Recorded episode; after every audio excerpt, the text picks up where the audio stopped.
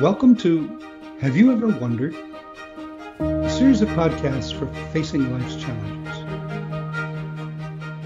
Hi, my name's Rob Stuckey, and I'm here to share with you some insights I've gleaned from living in many cultures and facing a wide array of life's challenges. Among other things, I've been a teacher, an artist, an interpreter, a preacher, a writer, public speaker on five continents and in multiple languages. I earned degrees in art and in theology from Yale University. Lived and studied under the direct tutelage of a Hindu guru for nearly 10 years.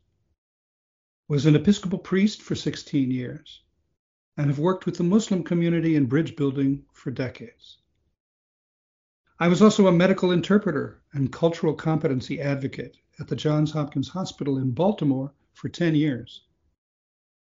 I was married to a woman from a Jewish family for 26 years and since 2005 have been married to a woman from a Spanish Catholic family. At this point, I'm no longer affiliated with any particular institution. I prefer to focus on the commonalities that unite us rather than on the institutional justification or promotion of our differences. My life experience has taught me a lot, and it's fed a lifelong enjoyment of sharing what I learn with anyone who's interested, in the hopes that they might find something useful in it for their own life's journey. I don't claim any absolute authority other than that of my own experience, nor do I pretend to offer you solutions to your problems. That's something for you to figure out for yourself. The views expressed in this podcast are unapologetically my own. I just hope they may be useful to you in your own exploration and process. So here we go. Welcome to my podcast. Have you ever wondered about dealing with loss as an opportunity? At some point, everyone is faced with some kind of loss, whether physical, material, mental, or emotional. The experience of loss can be painful and that pain, in and of itself, whether physical or emotional, can intensify the experience of loss, robbing us of our sense of equanimity. But loss can sometimes also be liberating, freeing us from possessions, activities, relationships, emotions, or attachments that drained us of life and joy and felt like a persistent burden. In the complex dynamic of dealing with loss, there can be a sort of seismic domino effect of the actual loss, how we feel about that loss, and then a sort of aftershock that can include feeling guilty about how we feel about the loss. For example, a loved one dies after a long illness. We feel grief and loss, but we also feel relief that the exhausting demands of care are now over. And then perhaps we might feel anger at the person for dying, and even guilt that we feel so relieved or so angry, as if it indicated disloyalty or a lack of caring about the deceased, and we feel that our guilt has diminished us in the eyes of others. In order to come to terms with the inevitability of loss, there's some basic questions we must ask ourselves. What is lost? And who loses? The answers may not be as obvious as they seem at first glance. Let me explain. Underlying our sense of loss is our sense of possession or attachment. There is something or someone that we deem is ours that, for whatever reasons, we can no longer fully lay claim to, be it health, a partner, children, house, a job, whatever. These things have come to form a part of our sense of self, of who and how we are in the world. So, consequently, when we no longer have or exercise any control over that person, activity, place, or thing, we may experience a sort of disorientation, as if we were no longer sure of who we are. This kind of temporary identity crisis is a natural part of loss and grief and requires a sort of recalibration of our relationship with the world, both within and around us. But this is an important point of inflection, a potential turning point in our awareness and in our relationship to life itself. Of course, we may attempt to simply return as soon as possible to our former notions of normalcy.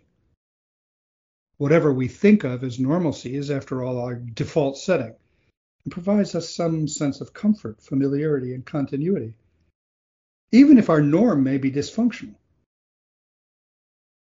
Unfortunately, that old norm is never quite the same in any case, because the loss suffered has changed the equation of predictable expectations. Consequently, we may go through a sort of subtle redefinition of who we are now and see things a bit differently than before. We may achieve some sense of normalcy, taking comfort that we seem to be doing okay, and yet periodically be ambushed by fresh attacks of grief at the most unexpected and inopportune moments.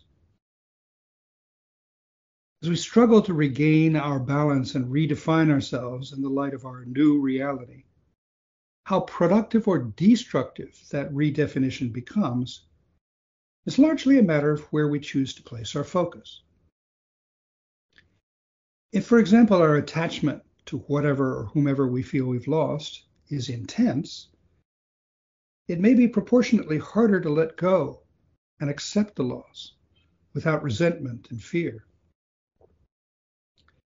This attachment makes the pain we feel even worse and compounds it with feelings of anger and bitterness, perhaps resulting in an ever darkening view of life, a fear of never recovering, an apathy, cynicism, or negativity that can become emotionally crippling.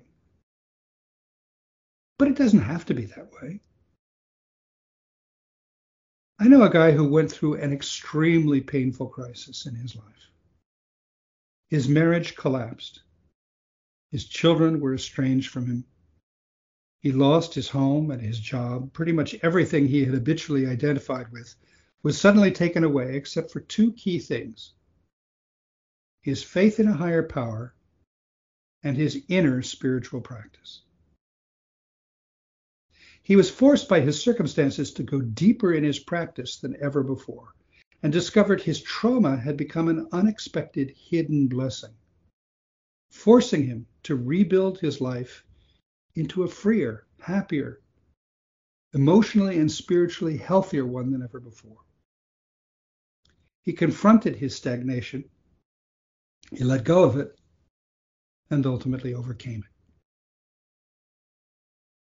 But in order to move beyond our stagnation, we don't just need to understand more deeply what we think we've lost, but to also understand better who we think the loser is. In other words, our sense of self is the linchpin that determines our experience. If I'm convinced that who I am is the ego package of personal history, physical attributes, relationships, material possessions, and so forth, then of course, when anything is taken away from that package, I'm no longer the same as I used to be.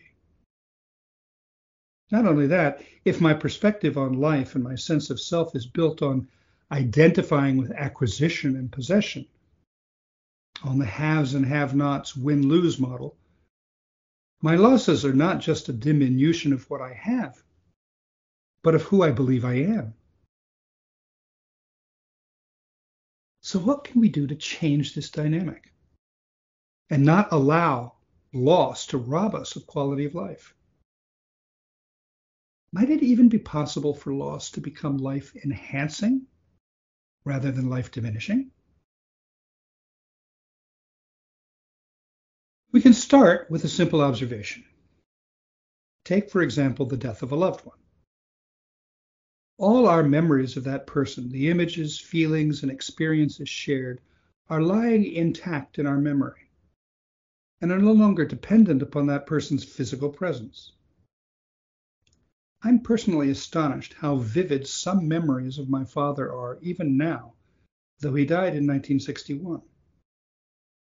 I've not lost him, only the pleasure of his ongoing physical company and my imaginary speculations about however our relationship might have developed over the intervening years. But even the feeling of his company can be conjured up at times in unexpected ways through my relationships with others. So, in a sense, I didn't lose my father, even if he feels locked away in the storeroom of my memories most of the time. I can still enter that room anytime I choose. The same could be said of physical or emotional changes. Change is constant and unavoidable. Yet we sometimes cling almost nostalgically to a particular physical experience or state, feeling that our sense of fulfillment is ruined by no longer having that experience. Falling in or out of love, or aging, or illness may force a certain amount of physical and mental change upon all of us. We may feel that loss of muscle mass, memory, libido, energy, comfort acutely we may long to be able to repeat some peak experience of love or sexual fulfillment, of shared laughter or meditative bliss. But our attachment to a past moment prevents us from experiencing the present, even if it might be even better than the past event we're still longing for. To be sure, change is a constant fact of life, and some measure of loss comes to all of us if we live long enough. But none of those factors have to result in a loss of our sense of self or of fulfillment. Change and loss are not, after all, synonymous. I've had the privilege of dealing with hundreds of people facing loss and death, whether their own or that of a loved one. One thing that stands out with great clarity is how one's attitude shapes and determines our experience of such things. This is true both for the person who's dying or suffering a crisis and for those attempting to comfort or aid them.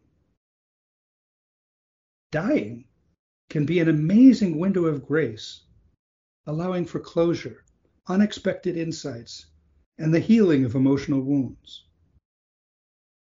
I've seen people undergo great pain and even death with amazing equanimity, peace, and even joy, while others fight it kicking and screaming to the end. I once had a parishioner years ago to whom I had to give last rites four times.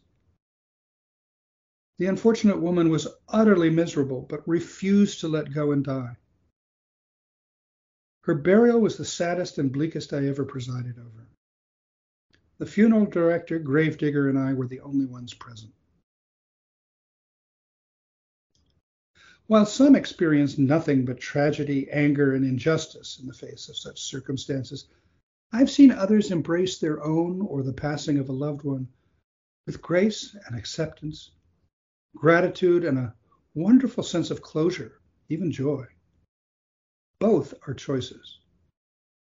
So we must ask ourselves which way we'd rather face such events, even when we can't change the events themselves. How we experience them is ours to choose. Surrendering to reality is not the same as being defeated by it. In fact, surrender to reality is the only path to lasting victory. I'm reminded of a parishioner of mine, a very lovely lady of 86, who asked me to pay her a visit to give her some advice. She'd just been diagnosed with cancer and though it was operable, she wasn't sure she wanted to put herself through the ordeal of surgery at her advanced age.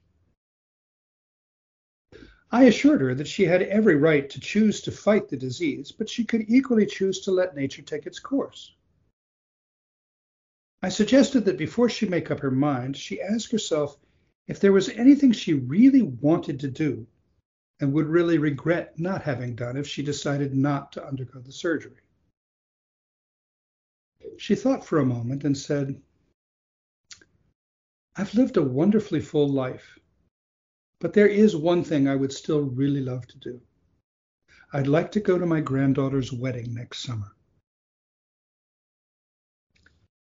So she ended up consulting her oncologist, who said he thought the surgery could make that possible. Even if it didn't promise a total cure, it would buy her some time. She had the surgery, went to the wedding, enjoyed it to the fullest, and died peacefully a few months later, happy and fulfilled and without regrets.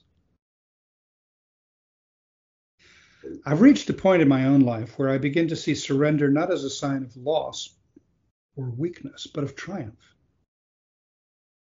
Letting go of my attachments and embracing the reality of the moment without judgment is actually extremely liberating. The less I expect of a given situation, the more I seem to get out of it, and the less the chance of any disappointment if things don't go the way I had expected.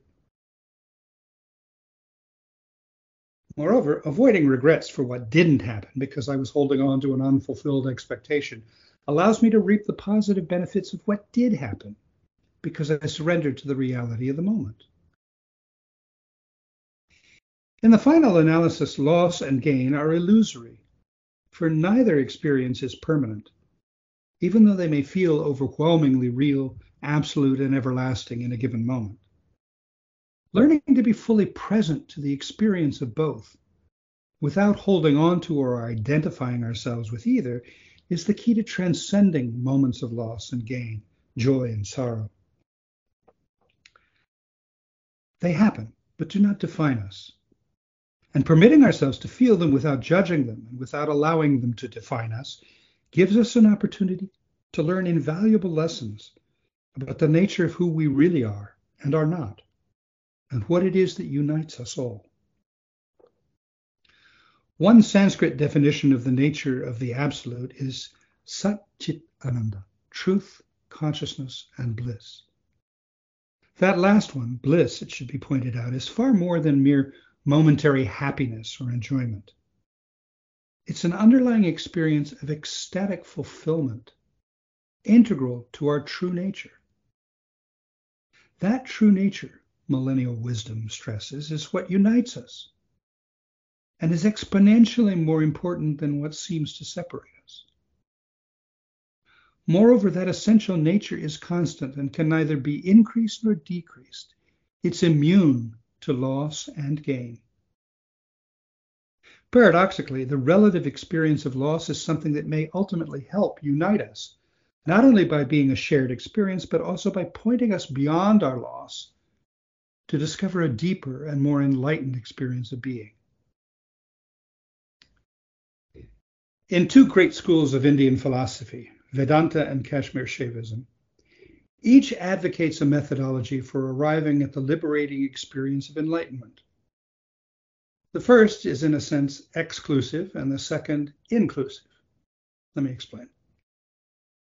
Vedanta addresses the question of what is the self, by process of elimination. The phrase in Sanskrit is neti neti, not this, not this, meaning the self cannot be limited to any one individual thing or experience.